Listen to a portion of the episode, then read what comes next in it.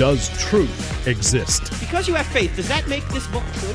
Does God exist? So when someone says there is no truth, if you apply the claim to itself, what should you say? Is that true? They don't think Christianity's true. They're talked out of it. You know why they're talked out of it?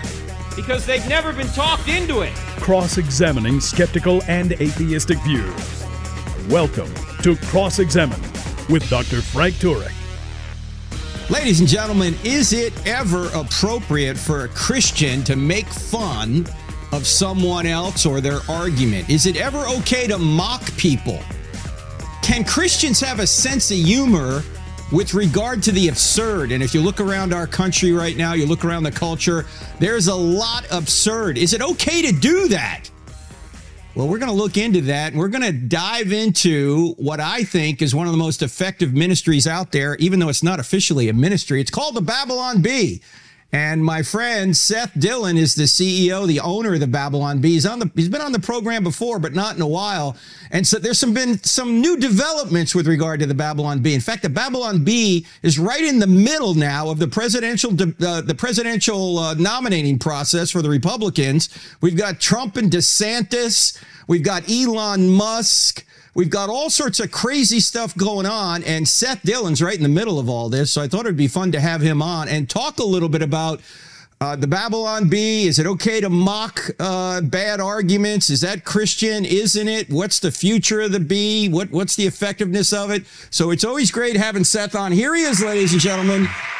Seth Dillon, President, CEO of the Babylon Bee. Seth, how are you? Always good to see you, Frank. Uh, yeah, it's I think the last time we talked was after that first uh, Elon Musk interview that we did, and uh, yeah, and we just did a second one, and now we're talking again. So I expect to be back on the show after we do a third Elon Musk interview. We'll just we'll just keep that cycle going. Well, we're going to get into it a little bit later. Elon, uh, to a certain extent, has become a friend of yours, and uh, this is. Uh, well, we'll get into it. We'll get into it. How yeah. it happened and what's going on now. And but let's let's start at square one. Uh, how'd you become a Christian? Hmm. Um, start there. I got my phone going off on me. Sorry, I tried to put on Do Not Disturb. Um, I, uh, you know, I grew up in a Christian household, which didn't hurt. Um, you know, I, my my father is a pastor, retired pastor now. Um, and so, you know, from a very early age, I was sitting in the pews listening to the gospel, uh, preached unapologetically, and uh, you know, each each and every Sunday. Um, and had great examples in my life, you know. So I think early on it was I think I was 10 or 11 when I first got baptized. Um, and and it was in my teen years when I started to, you know, develop more of a deeper intellectual faith. Um, and of course, you know, what when, what comes when you when you start exploring things and and and establishing the the framework for your own worldview and and kind of building that scaffolding you have a lot of questions and doubts and things like that that creep in. And so there's probably a few times i, I prayed the sinner's prayer and uh and wanted to reassure myself that i was actually saved. But um i never had any kind of stage where I, like fell away or anything like that. I just uh i just was you know wanting to be really certain. Um so pinpointing the exact moment for me is a little bit difficult but um i did come to faith as as a young boy and then and then in my teens you know reinforced it multiple times.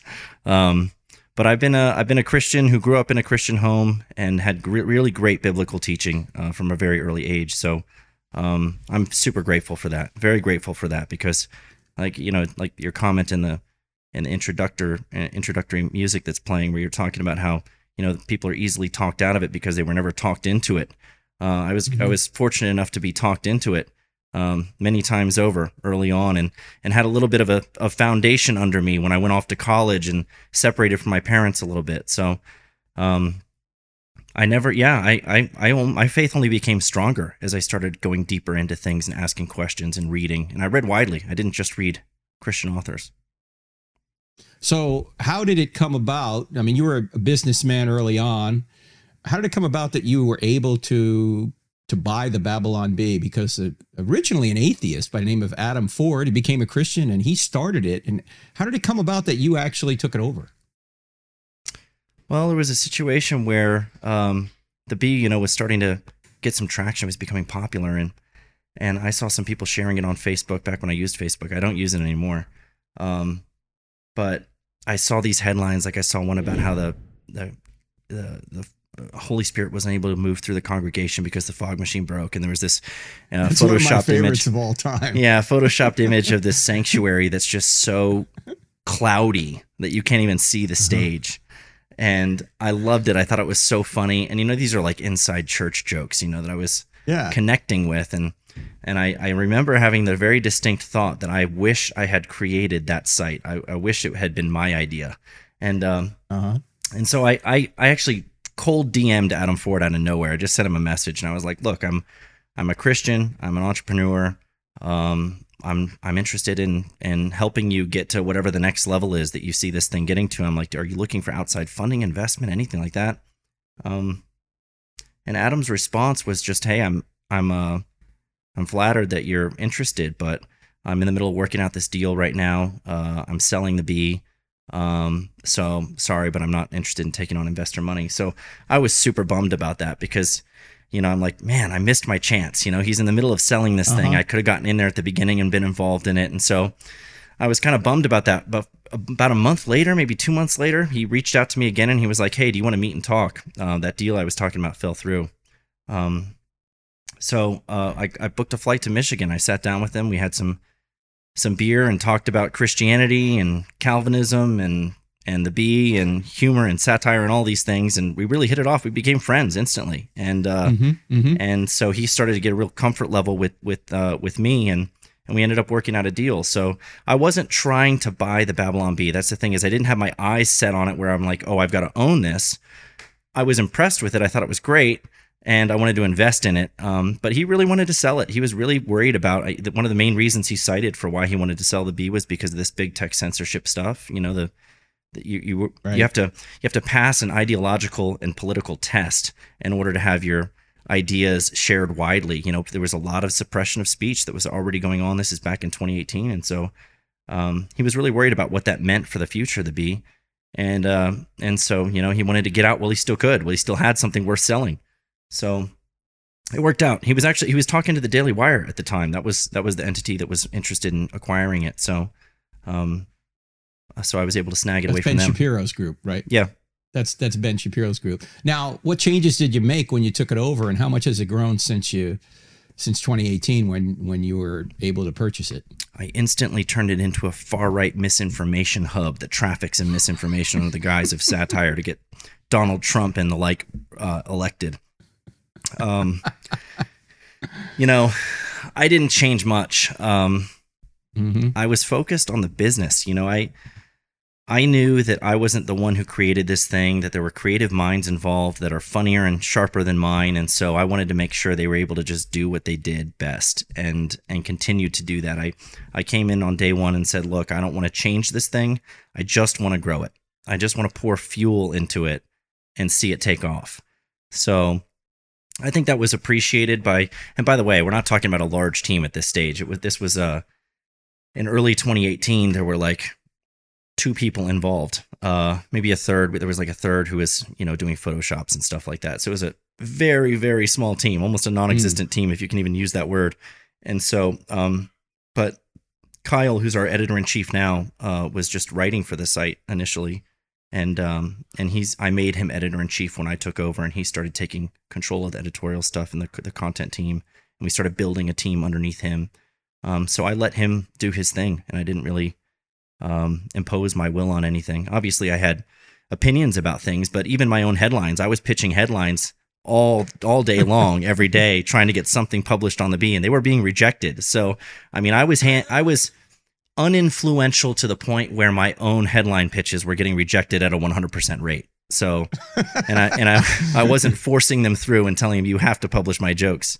So, the idea that I came in, you know, everybody was there were a lot of people who were really disappointed that, that Adam sold the bee and they were like, you know, I miss Adam Ford. It's it's changed since since Seth took over. It's so political now. You know, we had a lot of that criticism that we were getting, um, but there's not really much validity to that. Well, we're gonna we're gonna show you here in a minute how you can submit headlines to the Babylon Bee. Who knows? Maybe you'll be more successful than the owner getting one on there. And uh, also, we're gonna talk about how uh, how Seth here got in between Trump and DeSantis, not by his own devices. Anyway, we're back in just two minutes with Seth Dillon, CEO of the Babylon Bee. Don't go anywhere.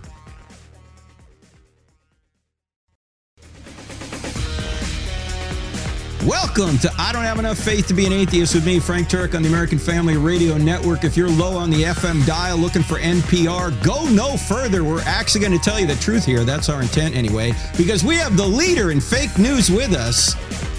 It's Seth Dillon, CEO of the Babylon Bee. And a lot has happened since we had Seth on about a year ago. Seth, uh, recently, uh, you've been in the middle of kind of a dust up between DeSantis and Trump. What happened, and uh, what's the status of it right now? I don't know. I mean, I, I don't know how much of this is really a dust up. Um, a lot of it is fake news you can't trust. Um, we, you know, I live in Florida, so um, Mm-hmm. my governor is DeSantis, and um, I've been very supportive of him. You know, I was supporting him in his reelection effort, uh, uh, running up against Crist, and uh, and pretty much everybody was. I mean, almost everybody on the right was very supportive of DeSantis. Only had good things to say about him. And then we get closer to this time where he's, you know, considering throwing his hat in the ring for a presidential run. And now all of a sudden it's a really bad thing to have any, you know, connection to or, or prior support for DeSantis. So um it's considered betrayal, you know, it's considered betrayal of Trump if you if you have anything nice to say about DeSantis at this stage. So um but that's all personal stuff for me. You know, it's it's weird that the Bee has gotten kind of gotten drawn into this because the Bee is the Bee is not a political. I mean, we do political jokes, obviously, but we're a comedy site. You know, like we're not a we're not journalists. We don't have to abide by journalistic ethics and standards. We have no s- Wait, wait. Journalists have ethics, well Seth? journalistic Please ethics. explain. Journalistic ethics. Um, okay. lack thereof. Uh, you know, we don't we we don't have a, a dog in the fight when it comes to um, you know, these political things where there's we- we're not a publication that's going to come out and endorse anybody. If we did, it would be a joke. You know, we would do it in some satirical way where we're where we're jokingly endorsing, you know, something uh, ridiculous and laughable. Um, so. I don't know. I, I the, the the fact that we've gotten drawn into this is really strange to me. It kind of started with this um, unearthing of some payments from DeSantis's uh, uh, campaign to the Beeb from back in 2020, uh, 2021, and someone had cropped the dates off of these payments and posted them as if you know they were they were recent payments that represented you know some kind of ongoing and intimate relationship between DeSantis campaign and the Babylon Bee or something. And so these rumors started flying that we had been bought by DeSantis and we were in his corner and and he's paying us to make jokes at Trump's expense and that this, you know, we're we're like opposition. Um and it was just And- so comical. What, what, what, was this for advertising? Uh, did he want to advertise the DeSantis yeah, when campaign? he, What when he was original- running for re-election, he was doing list Mm-hmm. rentals with a wide variety of publications. You know, it's a it's a common way for uh, media companies like ours to monetize our large email lists. Is you know we'll rent it out to people, and we're not we don't discriminate too much. I mean, if there's obviously if there's inappropriate offers that we don't want going out to our audience, we tell them no. But in the case where Mm-hmm. it's you know DeSantis running for re-election, you know we're happy to let him reach our audience with his message and do fundraising. It's it doesn't mean that we've endorsed him or anything like that. It just means that we're giving him that opportunity to do to run those ads. And by the way, Trump was invited to run those ads too. Uh, I, I actually joked that I'd love to see him uh, one up DeSantis by paying us twice as much for email list rentals. Um, that would be would nice be to see. huge. That'd be huge. That would be huge. So, uh, you know, it was kind of it was just framed in this way, and I, you know, there's a lot of this. I think that people, the reason people want to do this stuff, the reason that they want to they want to act like they've exposed the bee or they've exposed me personally for you know for taking sides in, in these or being bought by somebody. Um, they think that it will increase maybe their public profile. It will it will you know if they're trying to um, impress Trump uh, you know, having exposed someone as being a traitor to him will score them points with him. I guess something something to that effect. I think is really what's kind of going on there behind all of this. But it's all silly, man. It's silly. You know, the the email campaigns uh, were were from back in 2021 that we're talking about, and and we we're hands off in the primaries. Once there's a primary that's going on, you know, we won't take money from one campaign or another, so that we're not even perceived as being in the mix of any of it. Which I think it's silly that we have to care about in the first place. But that's how we got caught up in it. And the next thing you know, I'm on the I'm on the cover of Rolling Stone. Uh, and they're talking about this feud between DeSantis and Trump and how we're caught up in the middle of it. And I'm like, how did we get in the middle of all this? You know, we we try to make fun of everybody, and we do. By the way, you'll find jokes about both of them on our Oh, site. Yeah, you've got you've got funny headlines about Trump and DeSantis and of course Biden and everybody involved. Yeah. And friends, if if you haven't availed yourself of the Babylon Bee, you need to go there, babylonbee.com. You'll you'll definitely get a laugh. I don't care what sort of uh, political outlook you have. It's there's some funny stuff up there. And it's not all political, obviously. There's a lot there about church life. There's a lot there about relationships. Uh, I mean, you could you could just go there today and you'll you'll you'll get here's one. Satan asked LGBTQ community to please tone it down a bit. Yeah, just going a little bit too far, right? Um, uh, Biden announces by 2025 all wildfires must be electric. Well, thank God he's in the White House for that to happen. Um, I mean, there's there's just some great stuff. Oh, Southern Baptists wishing God had written some kind of book telling them who can be ordained as a pastor. that would be helpful. How do you guys come up with all this stuff, Seth? Like, what's the process? And can people listening right now somehow contribute? Yeah, they can. Um, the process is pretty straightforward. The joke is in the headline. That's where it starts. I mean, mm-hmm. we don't we don't just write articles and then you know spend all this time drafting an article and doing a Photoshop and put all this work into it and then say, hey, should we run this or not? We we start with a headline. It starts with headline pitches. And so in kind of our own little writers community internally, we we pitch headlines over and over and over again throughout the day, just looking at what's going on in the world, what's happening in the news, what's happening in the church. And so we'll make these, we'll pitch these jokes where we're, we're writing these headlines, and the other writers will kind of vote on them or respond to them with an iteration or, ver- or new version of the headline if they think they can modify it to make it funnier and so there's it's very collaborative. It's a team effort and we're just pitching ideas back and forth. And once we land on some headlines we're like okay that's a good one. Let's let's write an article for that one. Um, then we write it up. So we have a, a, managing editor and our editor in chief who are kind of making those calls on which ones we're going to run with but um, the team is really collaborating and voting on them.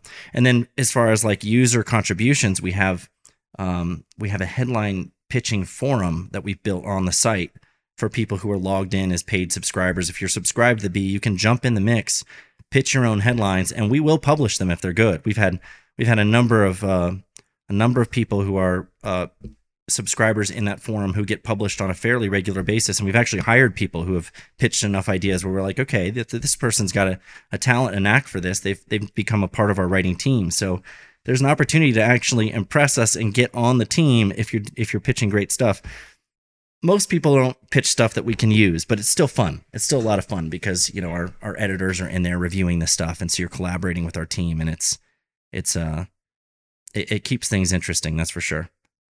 Yeah. So, how many people would you say are on the team now? Like the core team, and then the extended team, people who are remote and are just contributing every now and then. Um, we have a dozen or so writers, and uh, uh-huh. and you know we have some other people who contribute here and there that are you know just pitching ideas to us um, who aren't you know on staff or a couple of part-time contractors things of that nature. Um, so it's a it's a small team. It's a small focus team um, but very productive you know?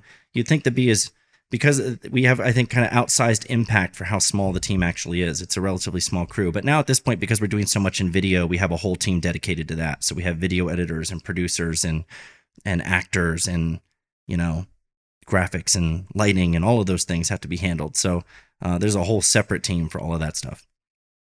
Yeah, in fact, there's a whole video world. Go to the Babylon Bee YouTube channel, friends, and also go to the babylonbee.com and scroll down and you'll see some of the videos. In fact, I'm, I'm on one of the, uh, the videos today because we just did a podcast when I was out uh, where the Babylon Bee is, and I can't tell you where it is because I would be shot if I did. But anyway, when I was out uh, in the Babylon Bee area, we did another podcast, and so that podcast talks about the embarrassing testimony that is in the New Testament that obviously is probably not made up. You don't make up embarrassing stories to get yourselves beaten, tortured, and killed. Um, it's not something you're going to do. And there's so many embarrassing stories in the New Testament. We did a whole podcast on it. And you're and talking about things like did, uh, like women being the first to discover the tomb and things like oh, yeah. that, right? Yeah.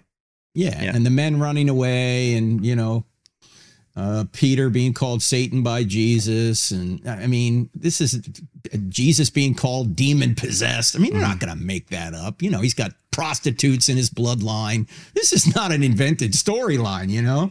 And uh, the Babylon Bee, you guys did a, uh, a skit probably about a month ago I'm trying to remember the name of the, the title of it, but it's basically a skit where all the apostles get together after the crucifixion and they go, What can we do to keep this thing going? I know. We'll steal the body and say he rose from the dead. And then what happens? Right. And you, we'll all get brutally tortured and murdered. and What you a got great like idea. one guy who's like pushing back and saying, "Yeah, but guys." Yeah. Yeah, that was a fun one. It's one. really a great apologetic. That was a fun one. It really is. yeah. Yeah, it's a great apologetic. It's got over half a million views. Mm-hmm. And I, I could see pastors using that in their sermons. And so pastors, can they do that? Can they play Babylon Bee stuff in their sermons? It's on yeah. YouTube. I guess oh, yeah. can. We we encourage Yeah. them to do that. We've um we've made some videos specifically for that purpose. There was one. Um, it's a good apologetic video too that we had done that was about how it actually started as an article and then we turned it into a video about how.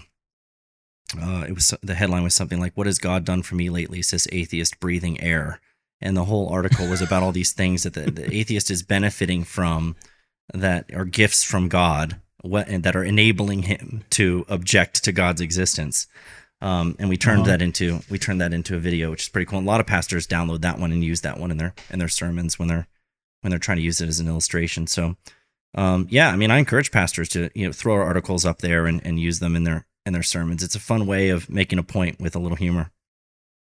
Oh, it's and it's it's humor reaches people in ways that straight didactic teaching doesn't. And the, the name of this video, by the way, it was released March 30th, 2023. You go to the Babylon Bee website and and scroll down on the videos. I think it's about on page three. Is uh, the title of it is or if Jesus's resurrection were a hoax. If Jesus's resurrection were a hoax. Check that out, friends, because it is a great apologetic and you will laugh uh, while you're while you're watching it, and you go, "Yeah, they never would have invented this. It makes absolutely no sense that they would invent that they steal the body and then get themselves Right. beaten, tortured, and killed.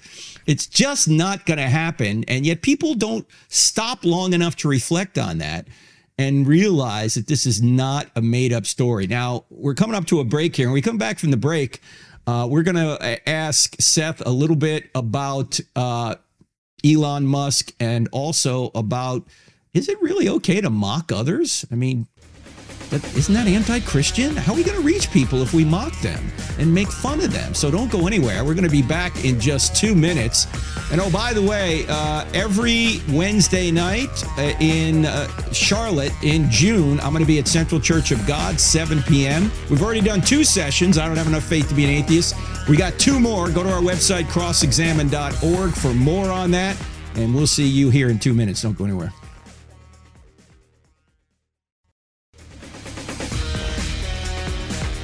Welcome back to I Don't Have Enough Faith to Be an Atheist with me, Frank Turek, on the American Family Radio Network. My guest today, Seth Dillon. Before I get back to Seth, want to mention Sunday, June 25th, will be at Cross Life Community Church in Charl- Charlottesville, Virginia.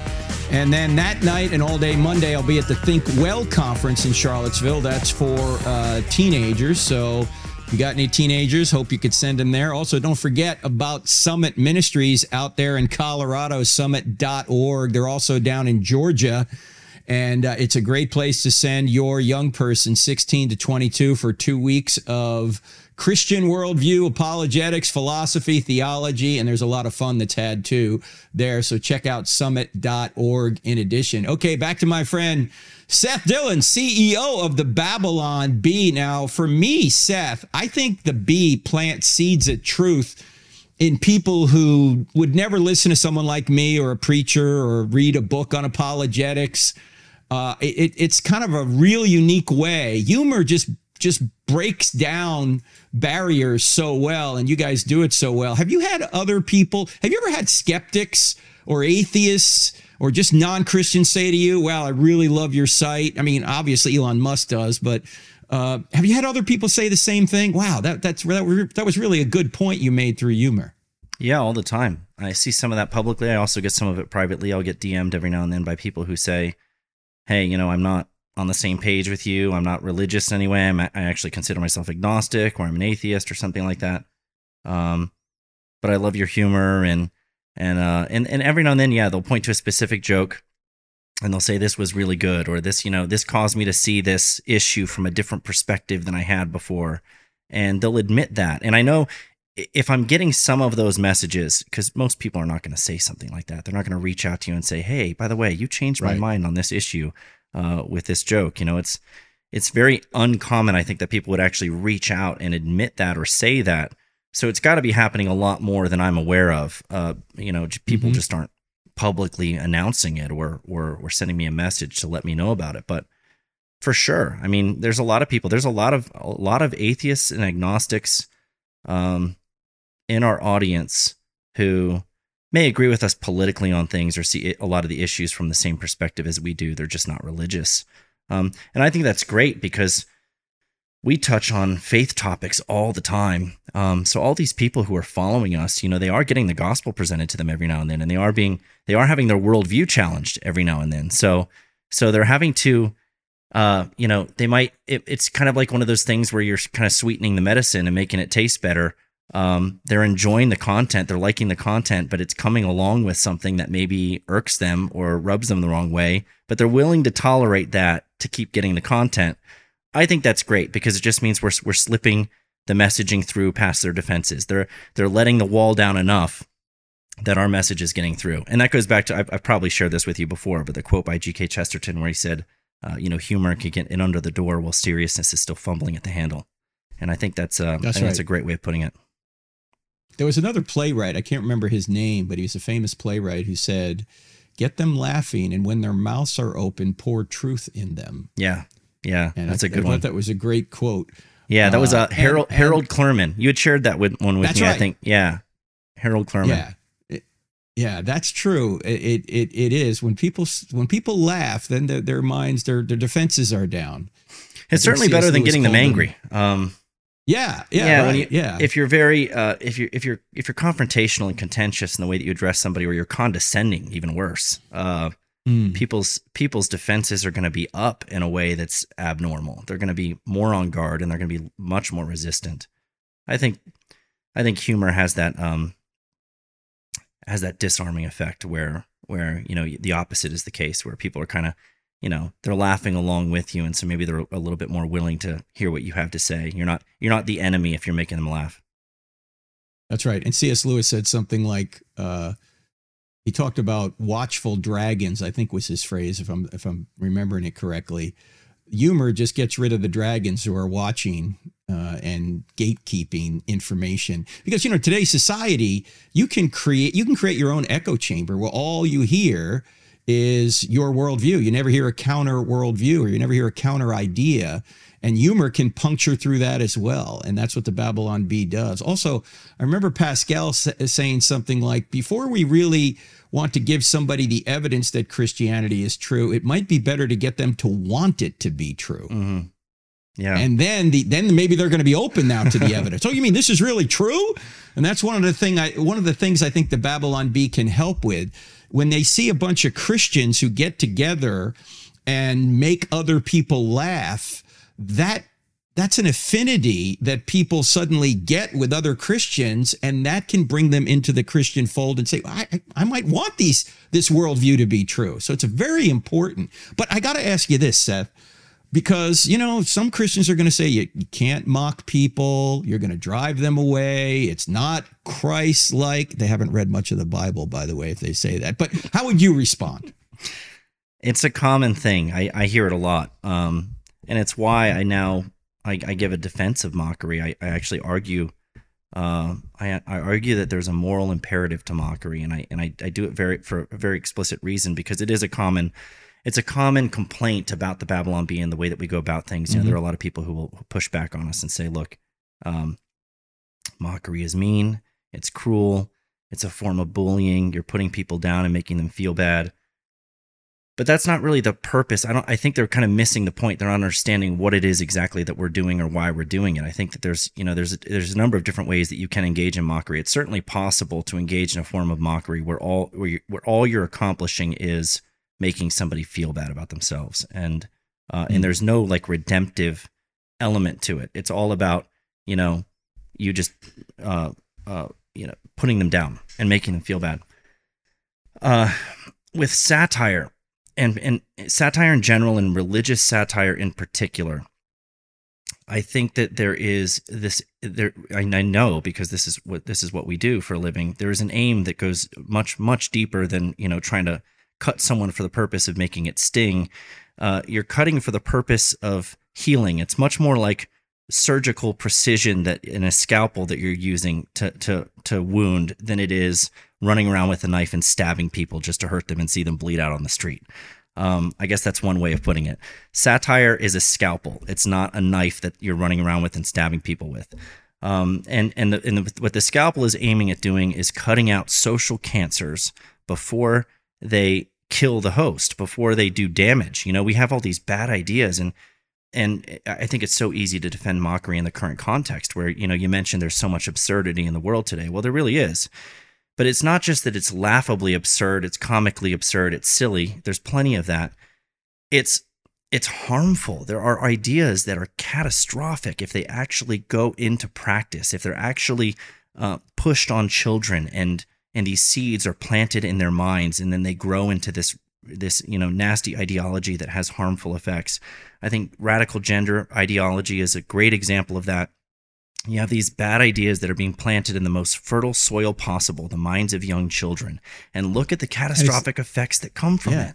You have And it's not just ideas, Seth. Actually, the knife is being used on these kids. Right. We yeah. can't even agree on this country that we ought not mutilate children who have been overwhelmed by this social contagion known as transgenderism. We actually have the White House and allies on the left saying this is a good and right thing. And they're even saying, we're going to come take your kids from you if you don't do this to your own children. Right. That needs to be mocked. Well, that yeah. needs to be exposed. And what's so messed up about it, too, is it's, it's worth emphasizing the point that this is not just like, okay, well, the prescription is all wrong. They're saying that we should treat this problem with affirmation, we should treat it with surgery uh, and drugs it's not just that we're trying to deal with this problem that's popped up out of nowhere. The confusion mm. in these children that we're treating with this affirmation and surgery and everything is being planted there. That's what makes it a hundred times worse.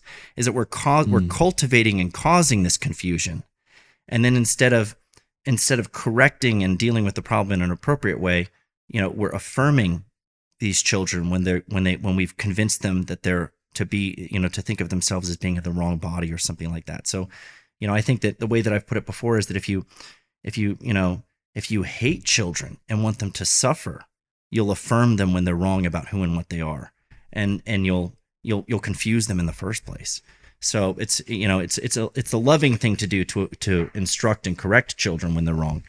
Um, so anyway, that's that's all a great example I think of how there are there are toxic, poisonous, bad ideas that are uh, that are spreading uh, like cancer through our culture, and they need to be dealt with one way or another. And there's there's a number of options for dealing with it. You know, you can you can refute bad ideas. Um, you can engage in argument with people, and uh, and that that's certainly fruitful and necessary. Um, you know, to quote Lewis again, good philosophy must exist if for no other reason because bad philosophy needs to be answered, right? Um, so there's right. there's utility for that, but you can also, I think, you also have a, a, situation on your hands where there are times where rationality, reasoning with people doesn't make a lot of sense, simply because the pe- the people that you're engaging with have abandoned reason on purpose. They've jettisoned mm. rationality. They've given up on it. In fact, they're doubling down on saying two and two make five. They're saying men can get pregnant. They're saying there's transgender kindergartners. You know, they're they're saying all these wild things, and and there's no reasoning with someone who's abandoned rational, rationality on purpose, but you can and you must ridicule their bad ideas.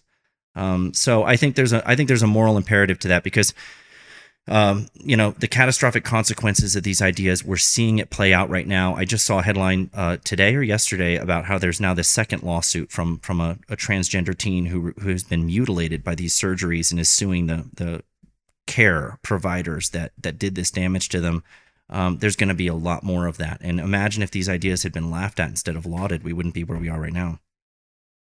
Yeah, in fact, that's what's happened in the UK now. Their gender clinics are closing because people who were children and mutilated are now adults and they're saying, What did you do to me? I couldn't right. give you my informed consent. And so they're closing. I actually put this in the in the new book, ladies and gentlemen, correct, not politically correct, about same-sex marriage and transgenderism. So check that out if you want to go further. Hey, Seth, with just a minute to go before the break, uh, Jesus went after people uh, mocking them in several places, didn't he? Yes. Yeah. Well, yeah, he used he used uh he used some mockery. Um, he used kind of satirical hyperbole oftentimes. Mm-hmm. Um, and these are like they're rhetorical devices, you know. And and when they're yeah. done for a from I think for a moral purpose to make a point, um, to expose a bad idea for what it is, to expose foolishness for what it is, to reinforce the tr- the truth or, or, or a truth about something important and necessary and good, um, you know, that's easily defensible. It's it's a it is the Christian thing to do. It's the right thing to do. It's the loving thing to do. It's a lot better than lying to people. Yeah, yeah. And if you don't think so, friends, just go read Matthew chapter twenty three. if you're not supposed to, at the appropriate time, mock people, then Matthew 23 shouldn't be in the Bible. We got a lot more with Seth Dillon, more uh, on Seth and Elon Musk right after the break. Don't go anywhere. We're back in just two minutes.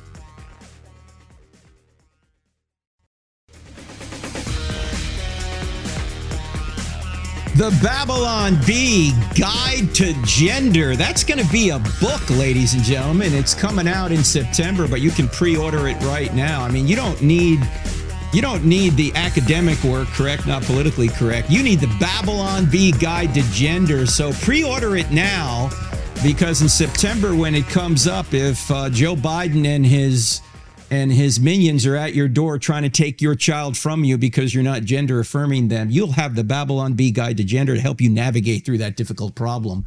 So uh, no, seriously, go go order that book now, uh, and uh, we'll probably talk about it again when it comes out. The Babylon Bee does a great job poking fun and uh, actually applying some mockery to these absurd ideas, and sometimes those that kind of mockery can wake people up and and get them to realize that that that this idea is is not only bad, it's evil, and and so that needs to be done. Look I, uh, Elijah mocked people, he mocked the prophets of Baal. Jesus mocked the Pharisees, who, by the way, were the politicians of the day.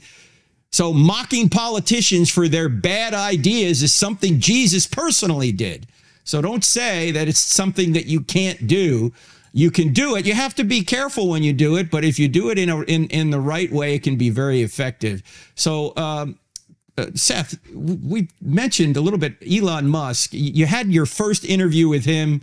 Uh, that that came about why he he was following you, and uh, how, how, did it turn out that you actually had an interview with him, and then another interview just recently? Uh, the, the first one was was wild. It was like.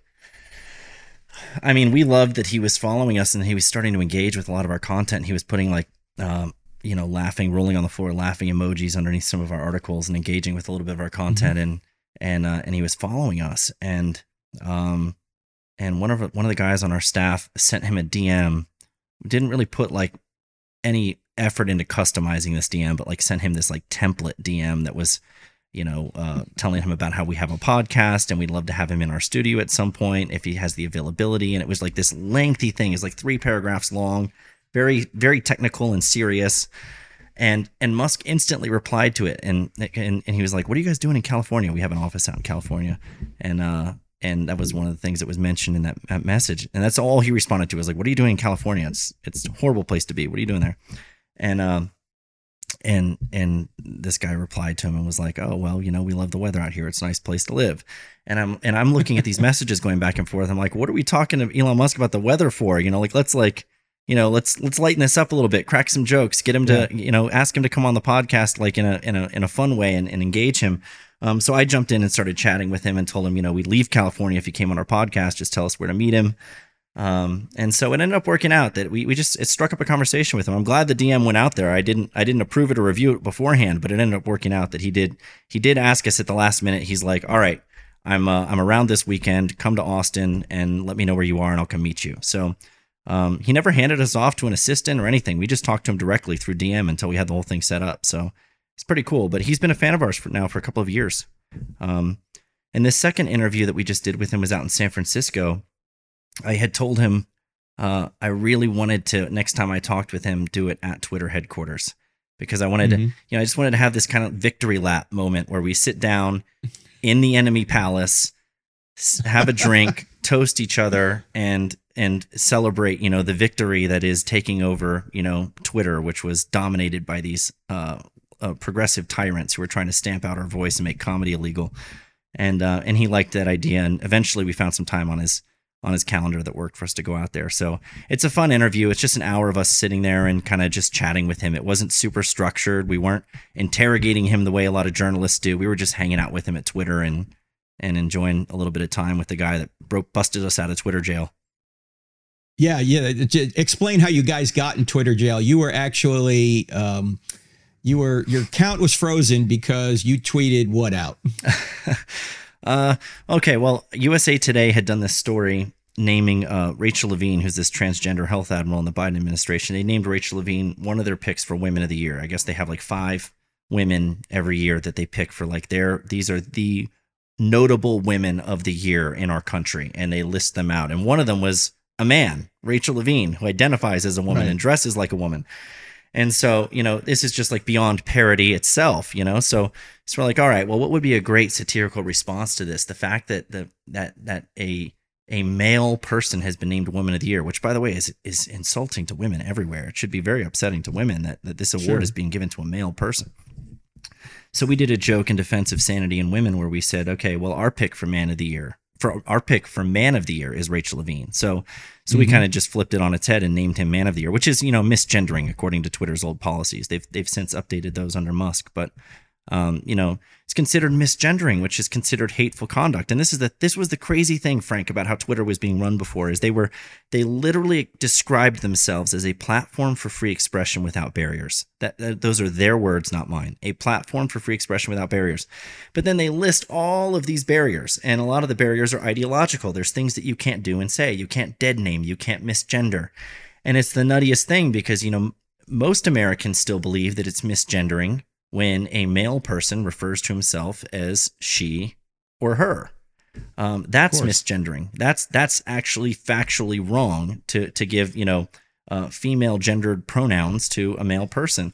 So you know the idea that you have to either agree with or affirm their radical gender ideology or just stay silent in order to avoid getting suspended. Those are your only two options: affirm or keep your mouth shut.